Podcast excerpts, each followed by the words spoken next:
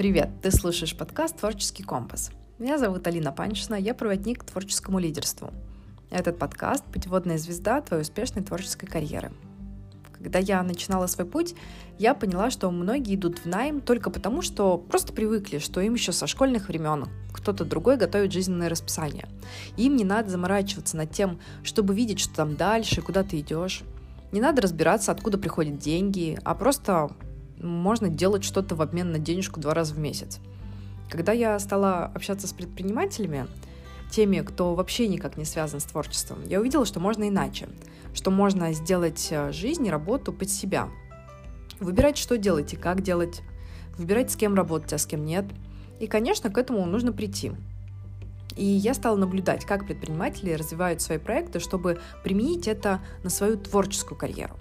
И я увидела, что они такие же простые люди, как и я, чего-то не знают или не умеют, но это не мешает им верить в свое дело, и это, конечно же, давало мне уверенность, что у меня тоже получится создать свой собственный путь. Сегодня я пригласила Наталью Максимову, серийного предпринимателя, бизнес-коуча, создательницу всероссийского женского бизнес-комьюнити You Can Club – участницами которого являются более 2000 успешных леди. И мы поговорили с ней о том, как творческим людям начать свое дело и уйти из найма. Давай знакомиться. Наталья, добрый день. А, я очень рада, что ты пришла к нам а, на подкаст «Творческий компас».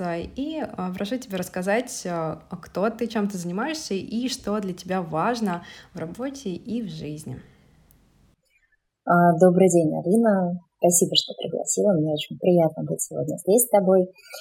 А, я, меня зовут Наташа Максимова. Я предприниматель с проектами уже в разных странах, инвестор, а, автор развивающего комьюнити для женщин Weekend Club, которые прошли более двух тысяч участниц. А, и также я специалист по трансформационной психологии, коучингу, занимаюсь работой с мышлением уже более 20 лет, если считать мои первые-первые опыты. А, и ценно в этой работе для меня прежде всего понимание того, что любой человек может меняться, может меняться так, как ему хочется. И я очень много в своей работе сталкивалась с, э, с ощущением женщин, я в основном работаю с женщинами, а, с ощущением того, что человек а, считает, что ему поздно, считает, что он не может, считает, что это для кого-то другого, считает, что у него куча ограничений в виде возраста детей, денег, географического положения, навыков и так далее. А, так вот, я в своей жизни прожила наверное, свое внутреннее убеждение, что мне уже там поздно, сложно, невозможно. А, я очень рада, родила ребенка, и, по сути, весь мой бизнес строился уже с ребенком на руках. И через свой опыт я понимаю, что, возможно, на самом деле, ну, если не все, то очень многое. И вопрос такого планового, понятного прохождения этого пути, ясности, чего я хочу, ясности, как я могу к этому прийти, и честного измерения ресурсов, которые у меня сейчас есть. А, и вот это вот понимание, что для человека все возможно, я пытаюсь передать в разных своих проектах. И ну, прежде всего это о пути развития женщины, о пути развития взрослой личности а, из любой точки А к своей мечте. Звучит очень красиво, да. Здорово.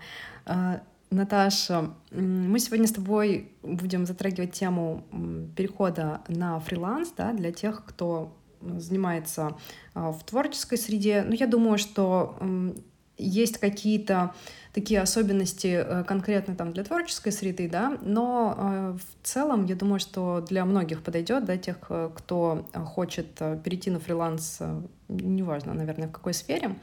Я сама, а, знаешь, а, также сейчас работаю на фрилансе, и хотела бы у тебя узнать взгляды и опыт твой на это, потому что я переходила на фриланс с поддержкой, да, то есть у меня нет опыта, когда я вот, например, просто одна своими силами взяла и просто, там, не знаю, начала заниматься чем-то, там, не в найме потому что э, в любом случае у меня э, была финансовая поддержка.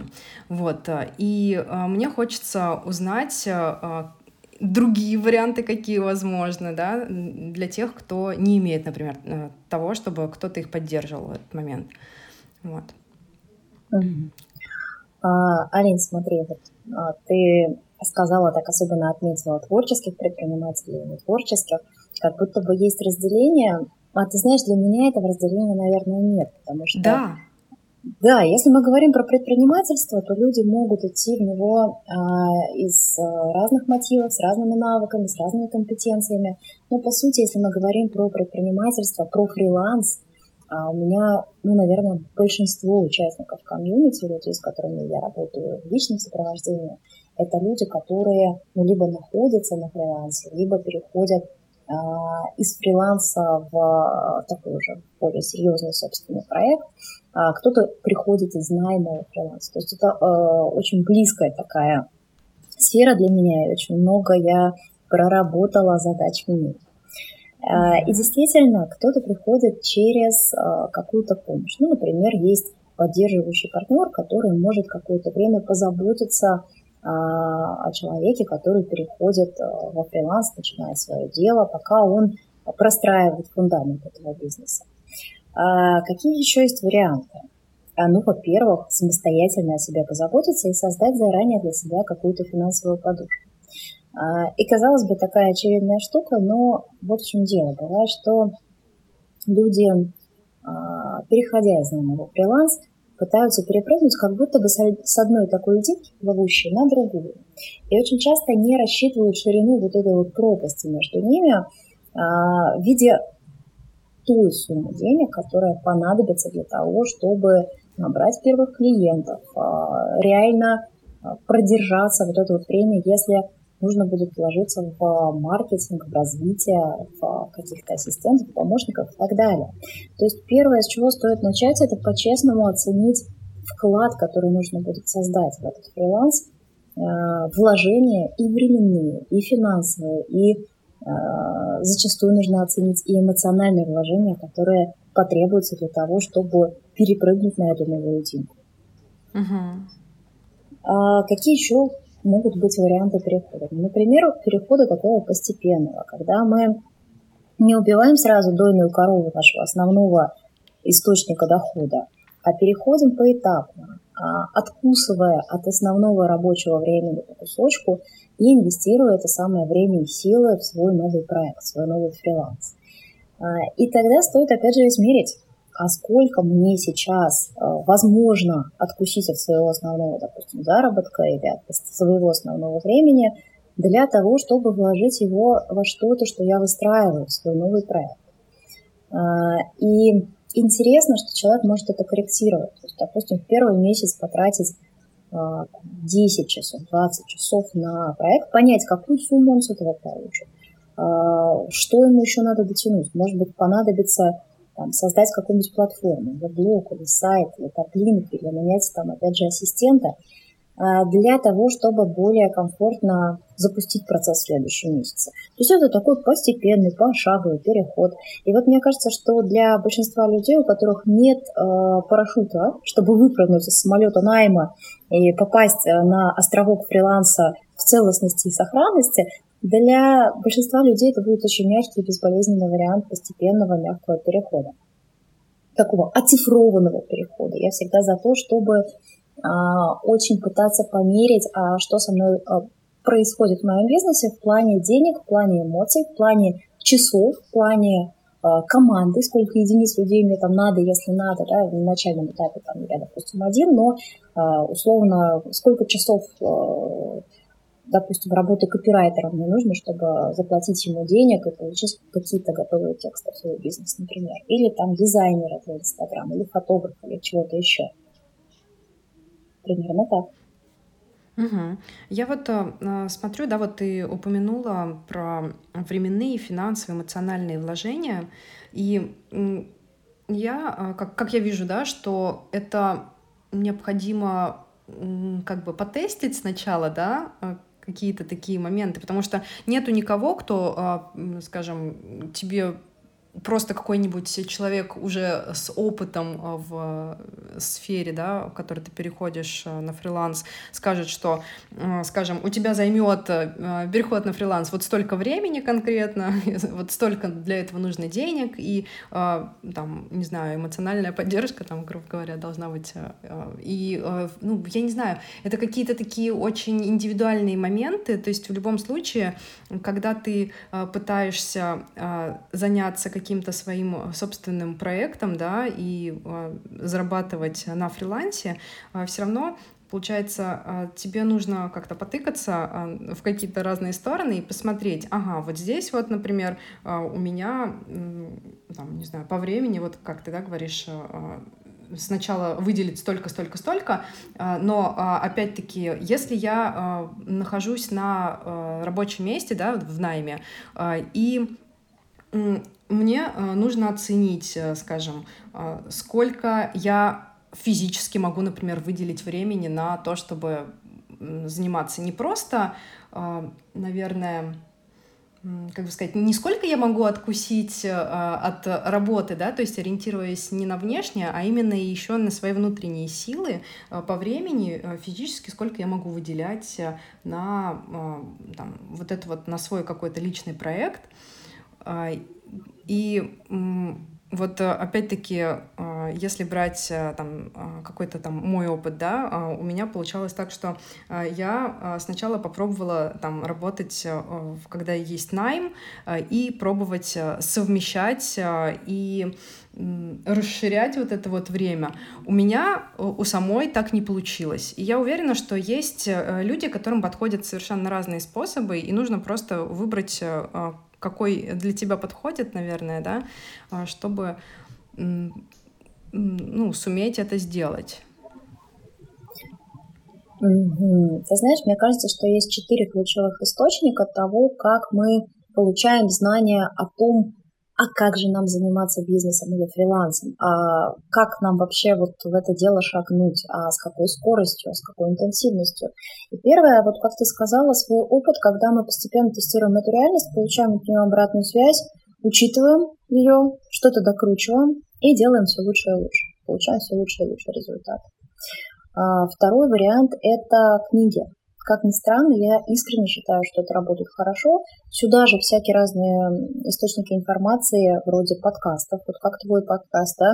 Я вообще, когда начинала один из э, своих первых самостоятельных проектов, а, уже такой не самый ранний, а, наверное, самый такой серьезный, я очень много слушала подкастов. Я просто была фанатом. У меня была длинная дорога домой, и я постоянно в машине крутила бизнес-подкасты, слушала, мотивировалась, э, находила идеи, и на самом деле это было очень полезно для меня. А, третье – это э, это наставник, ментор, коуч, тренер. Вот здесь для каждого нужен какой-то свой человек, который ему подойдет. А, и это ускоряет процесс и минимизирует э, финансовые потери и, что главное, временные потери. Часто еще репутационные потери так позволяет сохранить. То есть у меня в бизнесе были наставники, даже ну, наставники, наверное, иногда я хожу учиться по какому-то конкретному направлению к человеку. То есть я считаю, что это облегчает путь, потому что есть человек, который примерно вообще понимает, куда тебе надо, который уже потрогал это место, который уже стоит, скорее всего, дальше, и он может осветить фонариком, а сколько тебе потребуется денег, а, сил, времени, ресурсов, когда нужно там подключить юриста, а когда нужно там а, позаботиться о какой-то безопасности, а когда нужно подключить там, бухгалтера и посмотреть, чтобы там цифры не провисли. То есть это тоже один из способов, как оптимизировать переход.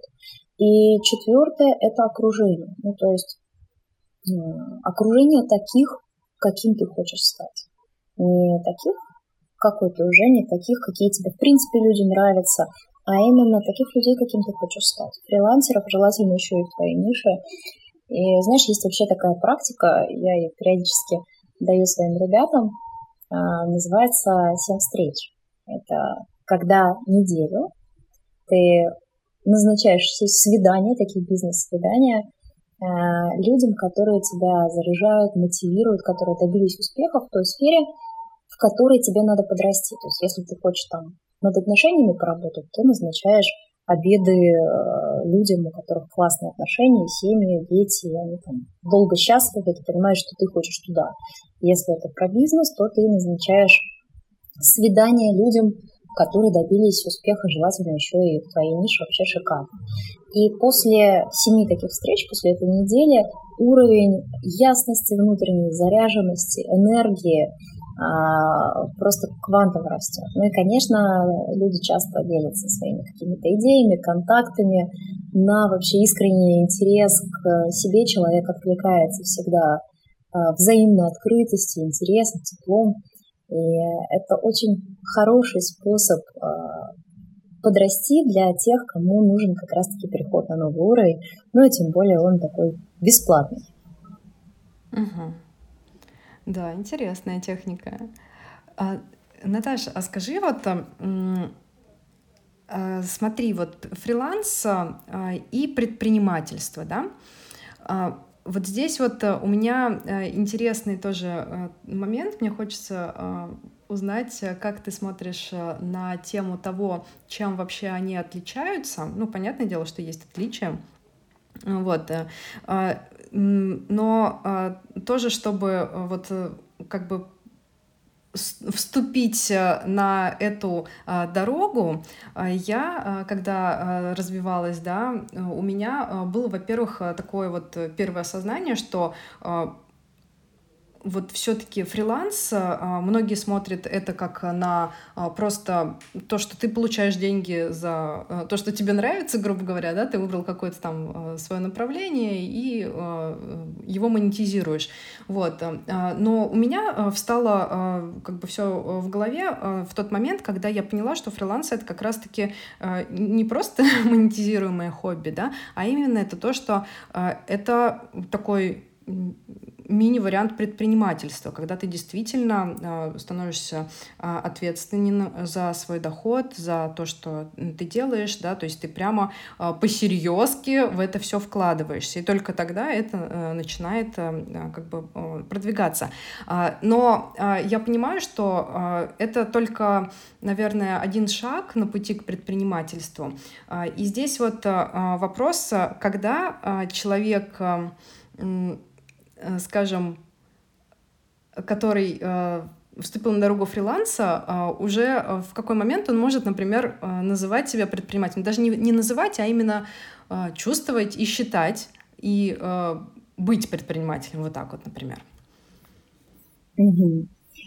Алина, интересный вопрос, потому что потому что для меня это точно не про какую-то там финансовую границу, да, ну, потому что давай по-честному, на фрилансе можно заработать очень большие деньги. И а, ну вот пример, да, девочки, которая у меня в комьюнити была, которая у меня во многих моих проектах участвовала, и пять лет назад она пришла ко мне вот там, в один из первых моих проектов, она была мамочкой в декрете, там в районном чатике, она рубила чатиком. А, в общем, мы ее спозиционировали сделали, по сути, ее фриланс красивым, понятным, ясным. Она, конечно, прошла еще очень много чего. Э, человек стал зарабатывать на уровне 500 тысяч в месяц. И вот в апреле она мне прислала сообщение восторженное о том, что я впервые в жизни пробила планку миллиона. То есть она все еще находилась на фрилансе. Она была сама по себе. И то есть э, это про то, что финансового отклика с фриланса может быть большой вопрос, а, с кем ты работаешь, на каком чеке и так далее.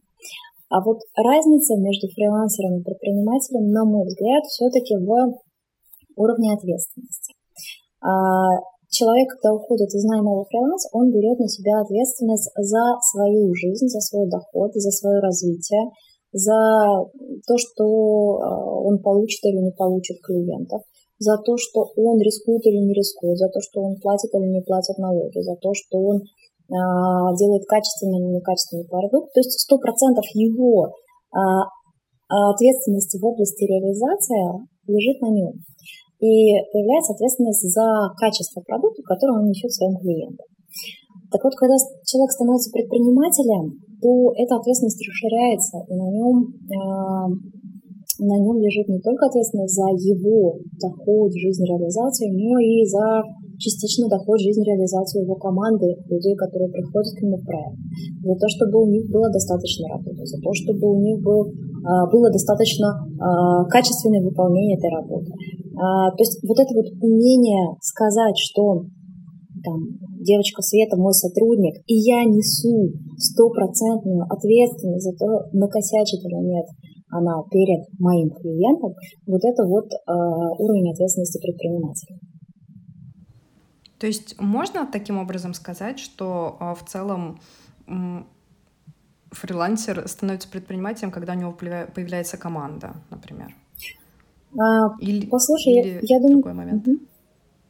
Я думаю, что тут каждый ответит по-разному, потому что это такой очень индивидуальный момент. Вот для меня, наверное, фрилансер становится предпринимателем, когда у него а, появляется команда, да, когда у него появляется ясное позиционирование, продукт, продуктовая линейка, а, там клиенты, которые у него покупают из раза в раз, и когда, по сути, он становится не... Сейчас попробую сформулировать. Ты знаешь, становится не исполнителем, а становится создателем продукта. Вот, наверное, так. То есть, когда он производит что-то, что может не ассоциироваться с ним. А, тут еще такой интересный момент. Есть предприниматели, сцепленные со своим продуктом, и есть предприниматели, которые, а, по сути, вышли уже в тот самый четвертый квадрант Киосаки, когда, ну, можно сказать, что предприниматель-инвестор, когда он отцеплен от своего продукта. Если я, а, вот, допустим, у меня первый бизнес, а, салоны красоты, вот если я самостоятельно сижу в операционке, копаюсь там руками, а, там каждый день приезжаю, там проверяю свои филиалы, что-нибудь еще, вот я еще на том уровне, когда я внутри проекта, я не расцепилась, я не инвестор, у меня все завязано на мне, и если я уеду, оно все рухнет. А если я позволяю себе уехать в другую страну и знаю, что моя команда годами выдержит мое отсутствие, и я построила такую систему, которая будет работать без меня, и эта система больше не привязана к моему личному бренду, не привязана, а, ну или она может быть привязана, но, в общем-то, и без него обойдется а, что она способна генерить трафик, что она, по сути, является независимой экосистемой такой бизнесовой, которая э, регулирует процессы внутри, процессы внутри коллектива, внутри а, маркетинга, внутри там финансовых э, каких-то показателей. То есть это такой независимый микроорганизм, вот это еще один уровень предпринимательства, на который можно перейти. Угу. Предполагаю, что там есть еще, еще, еще, куда можно расти. Да. А, а ты а, упомянула такой момент, э, когда м, есть э, этап, где человек нарабатывает какую-то стабильную базу да, для того, чтобы, а, ну, по сути, э, перейти в а, стабильный доход да, получать.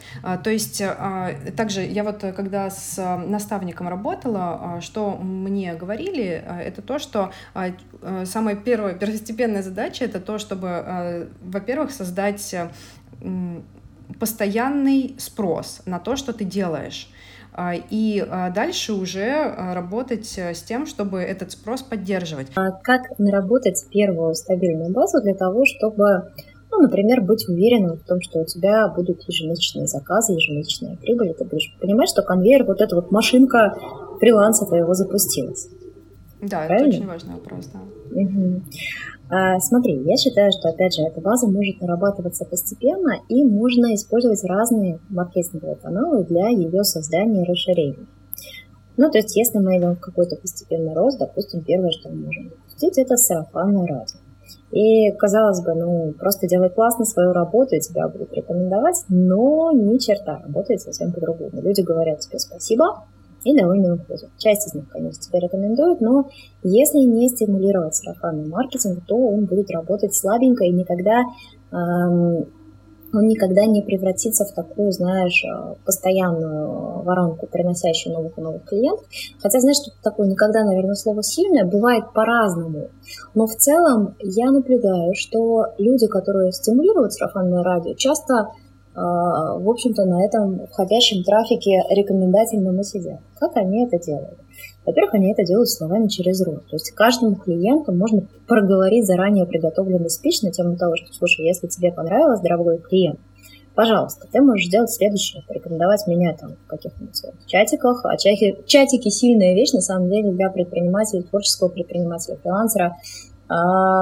Это, наверное, прям шикарный канал, потому что Инстаграму, нельзя да, э, как это, запрещенная в России организация, а, люди уже гораздо меньше верят. И соцсетям гораздо меньше верят, чем а, чатикам в Телеграме, в WhatsApp. Это удивительный феномен, потому что если раньше все э, рекламировали со страшной скоростью в соцсетях, то теперь все хотят, чтобы они говорили в чатиках степень uh-huh. доверия контенту там гораздо выше. Чатик из 60 мамашек работает лучше, чем блогер, у которого там 6 тысяч охватов сторис. Это прекрасное наблюдение, которое uh, must have использовать все ребята, кто начинает фриланс. Просим своих клиентов рекомендовать вас в чатиках просим рекомендовать вас, конечно, в соцсетях, если это им комфортно и возможно. Потому что, опять же, не всем комфортно выставлять в сторис, что я там работал с таким-то, таким-то, он классный, приходи. Ну, потому что большинство сейчас соцсети используют, ну, если мы говорим, опять же,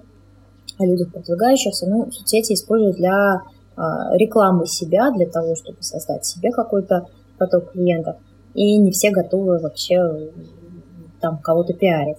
А вот в чатик оставить отзыв очень даже. Я была, знаю, копирайтера Ксюши, мне очень понравилось, такие классные тексты. Вот вдруг кому надо, вот я делюсь контактом. А, вот. А что еще можно делать для стимуляции а, сарафанного маркетинга? Мы можем давать конкретную плюшку нашему дорогому клиенту для того, чтобы он кого-то не привел. Мы можем использовать реферальные ссылки для продвинутых, кто э, готов немножечко заморочиться, реферальная ссылка, когда мы можем отследить, от кого пришел клиент, и дать ему э, нашему рекомендатору какой-то бонус, какую-то там дополнительную консультацию, дополнительный текст, дополнительную картинку или какую-нибудь скидку на следующий заказ. А, мы можем усложнить эту систему, сделать э, ну, это для, совсем, для совсем продвинутых какие-нибудь специальные реферальные программы, например, платформа GitKurs позволяет это сделать, когда у нас есть там а, сложный процент рекомендаций. Есть, э, если там Маша рекомендовала Свете, а Света рекомендовала еще кому-нибудь, то процент начисляется там Свете и Маше. В общем, интересная система этого есть, но первое – это просто сказать своему клиенту, чтобы он порекомендовал, прям рассказать ему, где он может это сделать, в чатике, в соцсети, там, э, в чатике своего, не знаю, ЖК. А второе – это предложить ему какой-то бонус, если от него кто-то придет, или бонус за рекомендацию в соцсетях, за отметку живую. А, и третье – это это попросить его прийти снова, если ему понравилось, дать ему скидку на следующий какой-то, не скидку, а подарок, не очень я люблю скидку, на его следующий заказ. А, вишенка на торте, если вы ему предложите то, что он хочет у вас еще купить, допустим, если вы дизайнеры к вам пришли а, за картинками, ну, допустим, для продающего диаграммы, вы вполне можете сказать, дорогой друг, а я вообще-то могу нарисовать тебе прекрасный сайт, вот мое портфолио, вот так оно выглядит, вот столько это стоит. Я, например, а, так сейчас рисую себе сайт, а, потому что мне очень понравилось, как девушка-дизайнер сделала мне а, презентацию. После этого она предложила мне, допродала мне, в общем, все, что могла допродать, и я с радостью согласилась, потому что мне искренне приятно было работать с человеком. Вот uh-huh. пример. Uh-huh.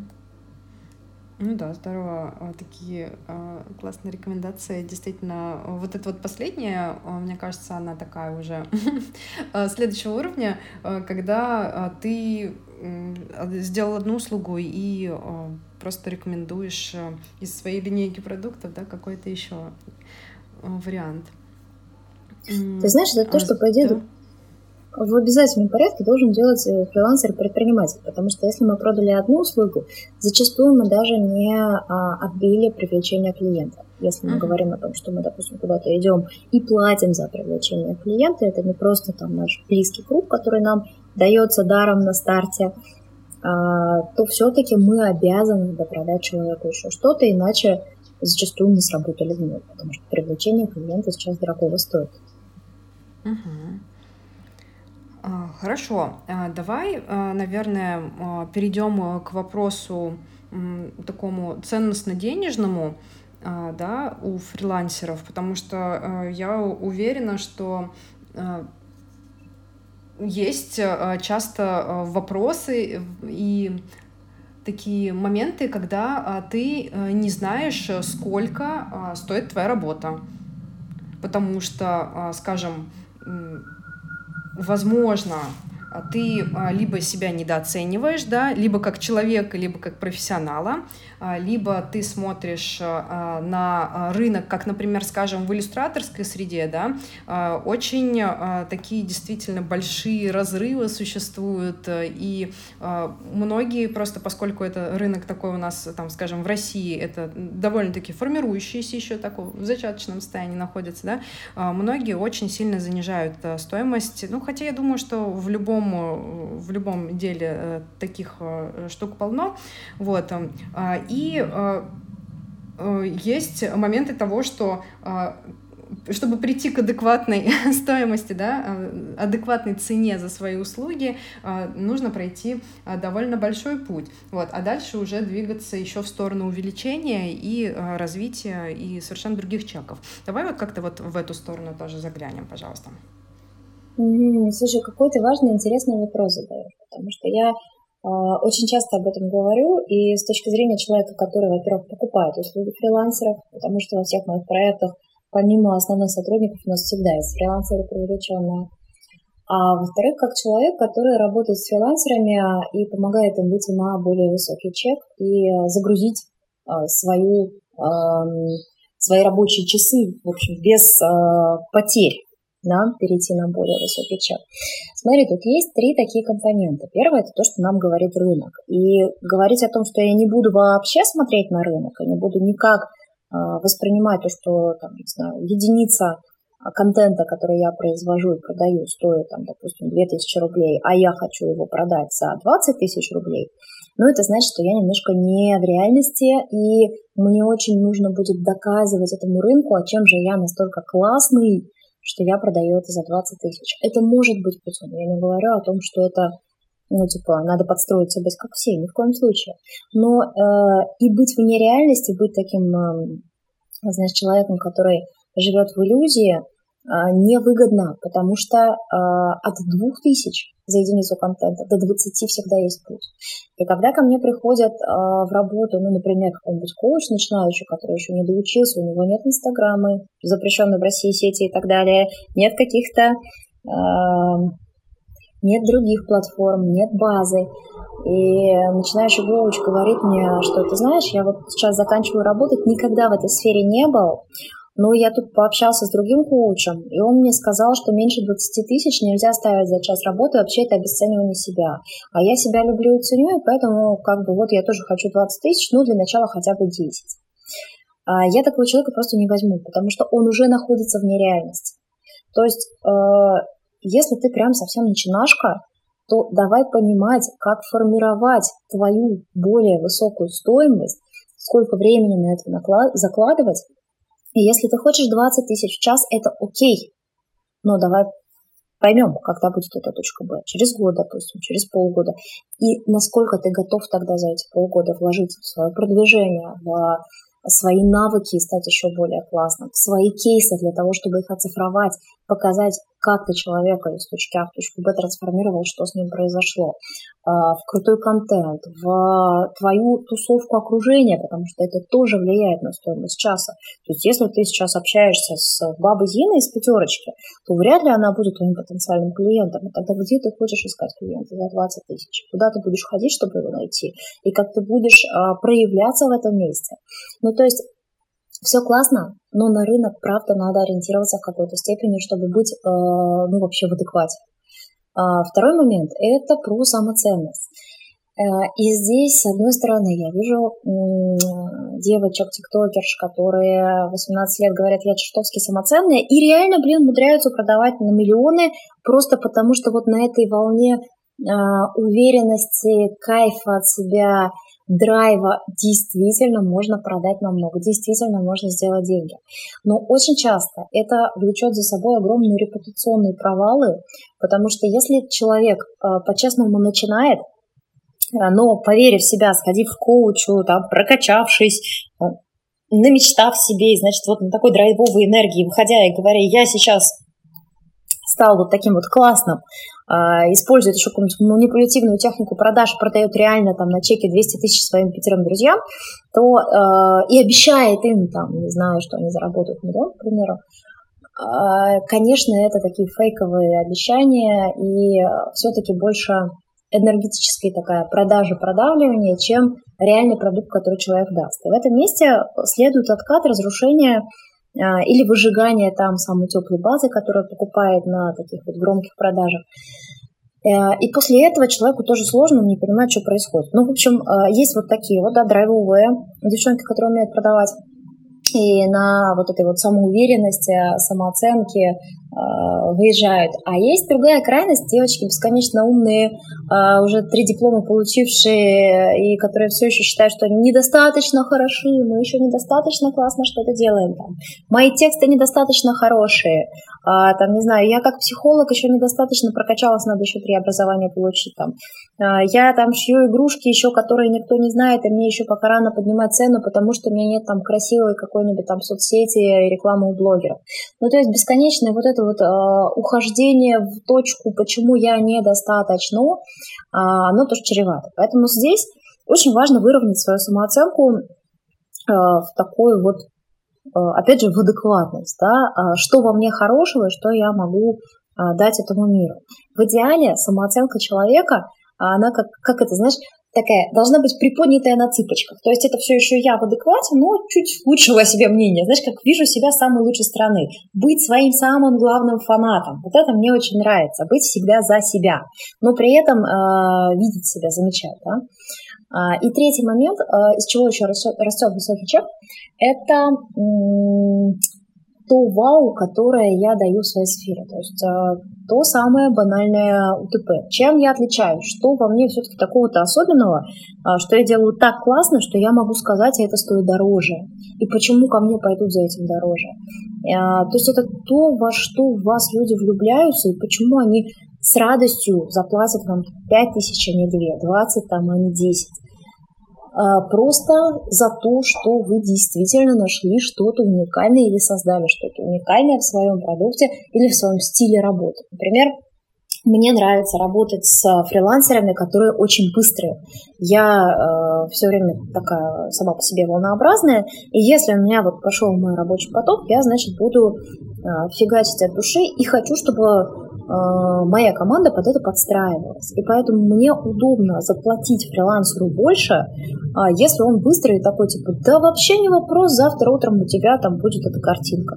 Классно. Мне не важно, что она будет стоить в два раза больше, потому что я на ней сделаю в четыре раза больше. Потому что если мой поток пошел, то все, мне как бы с тобой выгодно играть в быструю игру.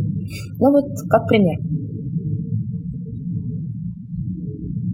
То есть мы находимся в трех точках. Рынок, самооценка и, собственно, вау, которое мы создаем в своем продукте. Вот эти вот повышения вот этих вот э, трех точек э, дает повышение чека. Если рынок растущий, да, и, допустим, э, здесь сейчас растущий рынок, допустим, какой-нибудь там э, импортзамещение, да, у нас происходит, вот сейчас мы в России начинаем производить, не знаю, мебель, которую раньше продавала IKEA. А, все, я понимаю, что я как производитель мебели а, могу брать потихонечку больше и больше, потому что рынок опустел, и сейчас у меня больше спрос. Если мы говорим про творческие профессии, а, ну, допустим, все стали активнее вести в какой-то момент соцсети, и вырос сильный спрос на фотографов. Ну, то есть, вот, там, не знаю, 4 года назад а, действительно фотографы начали расти в чеке, поднимать цены, потому что всем стало нужно делать контентные фотосессии. И это был прекрасный золотой век фотографов. А потом пришли а, рилсы, видео, и, э, в общем, э, фотографы, которые стали видеографами, в общем, тоже не обломались.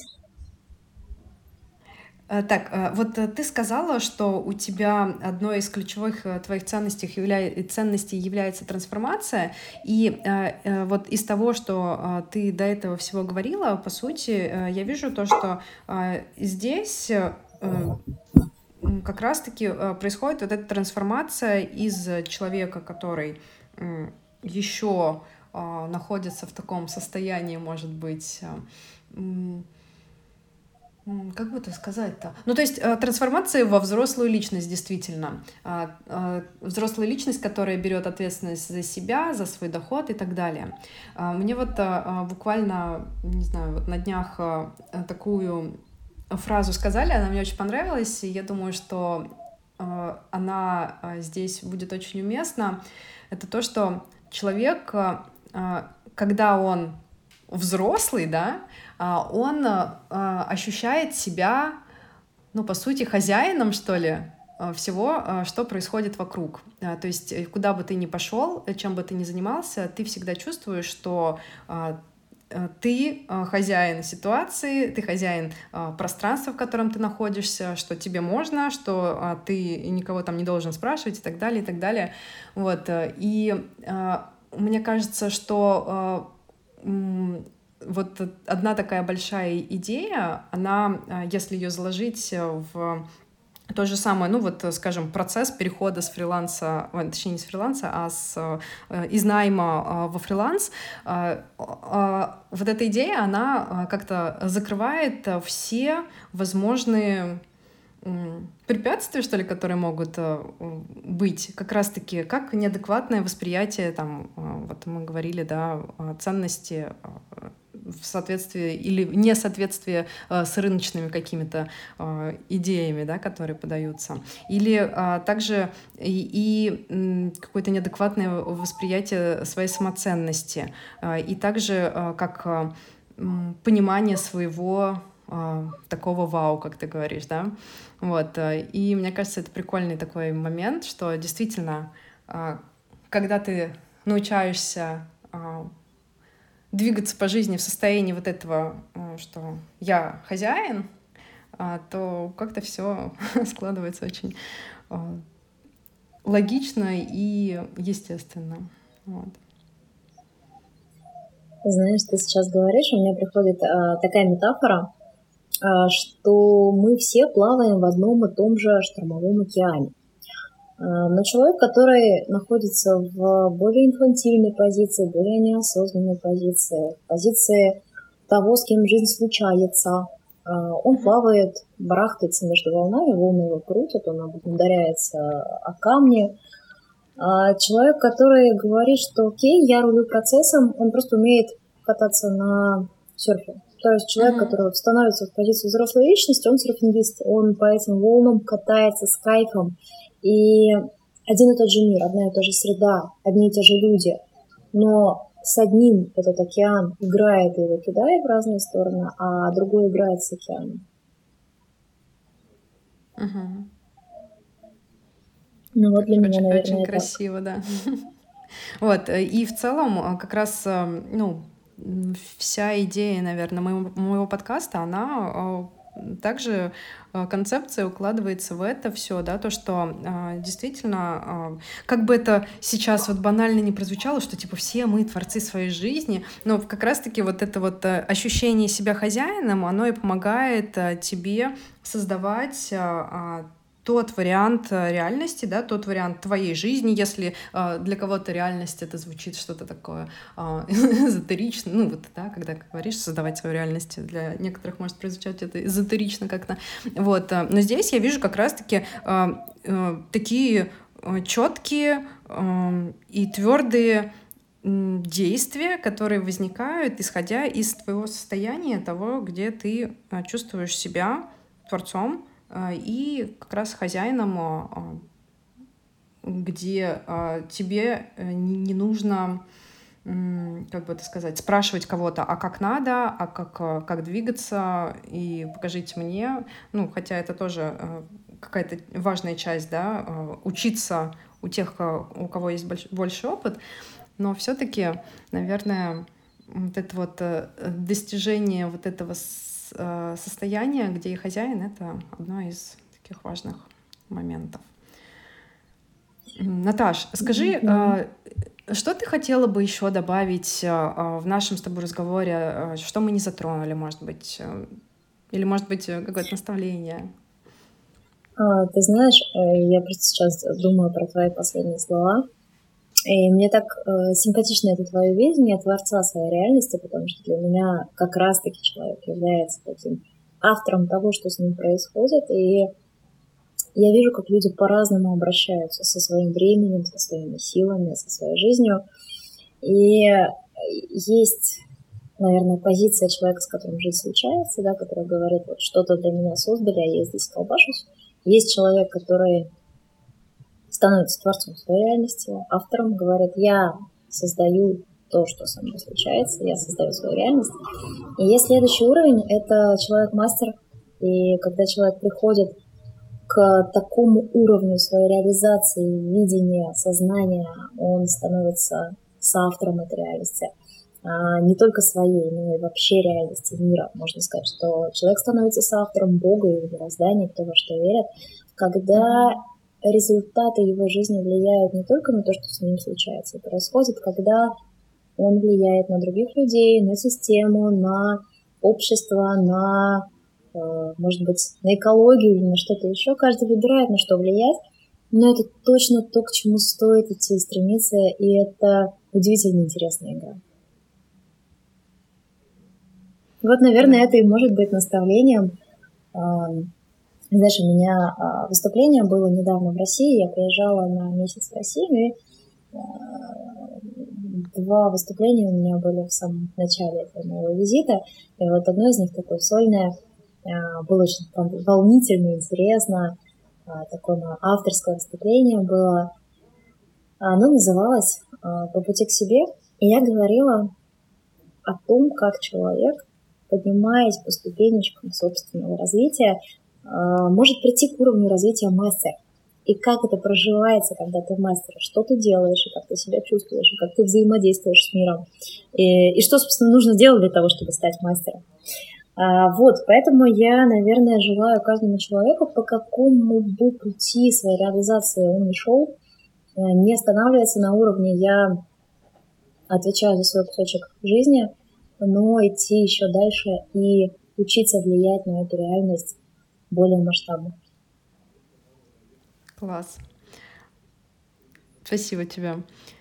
Я благодарю... Ой, меня же даже так это, такую улыбку вызвала, что я не могу э, произнести. Благодарю тебя большое. Э, спасибо тебе за то, чем ты поделилась. Э, и э, скажи, пожалуйста, где тебя можно найти в интернете, и чтобы я могла оставить эти ссылочки в описании выпуска. А, меня можно найти в Нельзяграме ник Наталья Макс, нижнее подчеркивание. И у меня есть телеграм-канал, который называется «По пути к себе». Тоже там меня можно найти. Благодарю э, за то, что вообще э, ты сегодня э, пришла и что мы так интересно развернули нашу сегодняшнюю тему. Вот. И желаю тебе прекрасного дня сегодня. Спасибо тебе большое. Было очень приятно и интересно с тобой быть сегодня. И радуюсь твоим глубоким интересным вопросам. Прям было а, здорово рефлексировать на эту тему и проживать еще какие-то моменты вот этого осознания. Спасибо тебе.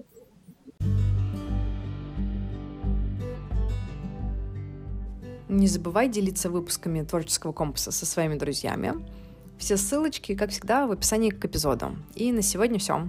Крепко обнимаю и до скорой встречи.